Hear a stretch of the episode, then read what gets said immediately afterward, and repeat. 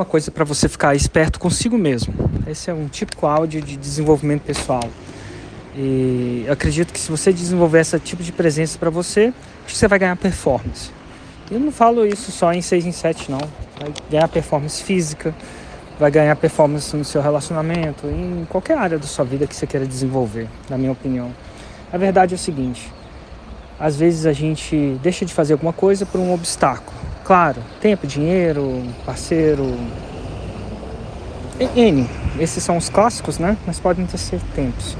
Só que às vezes esses obstáculos são usados para. Re... Nossa, está um trânsito forte aqui, mas enfim. Esses obstáculos eles são usados para mascarar os reais obstáculos.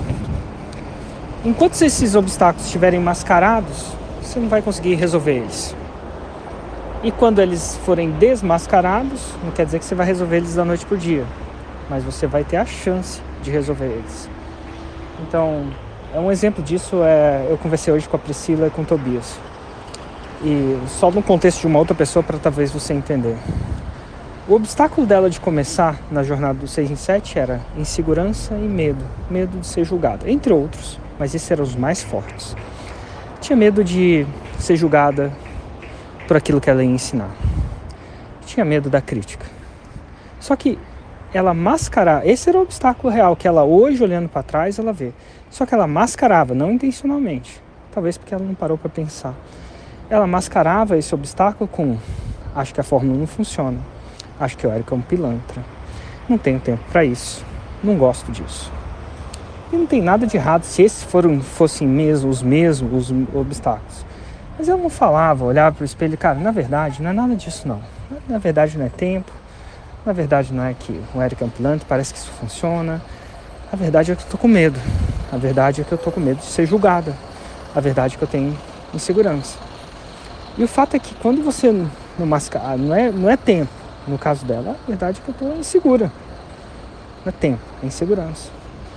Então, assim, vez após vez, a gente mascara os obstáculos reais da nossa vida pelo fato de ou não saber, e não faz isso por mal, mas ou não saber quais são esses obstáculos, porque não para para pensar, ou simplesmente por não ter coragem de ir direto ao ponto.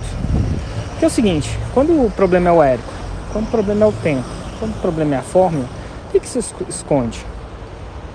Isso evita dela falar: o problema sou eu, o problema é minha insegurança.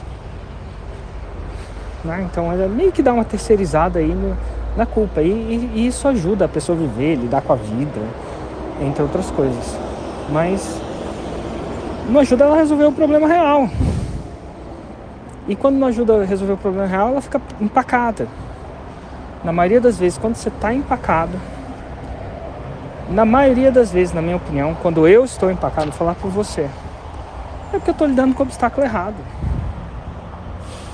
Ou eu não estou sendo sincero sobre realmente o obstáculo que eu estou escondendo, os desafios. E a gente faz isso, pelo menos eu faço isso, quando eu faço isso, por autoproteção mesmo. A gente precisa colocar a culpa em alguém, no governo, no país, no tempo, no marido, na esposa, no pastor, meu chefe. Sabe-se Deus quem que você vai botando a culpa. Então fica ligado.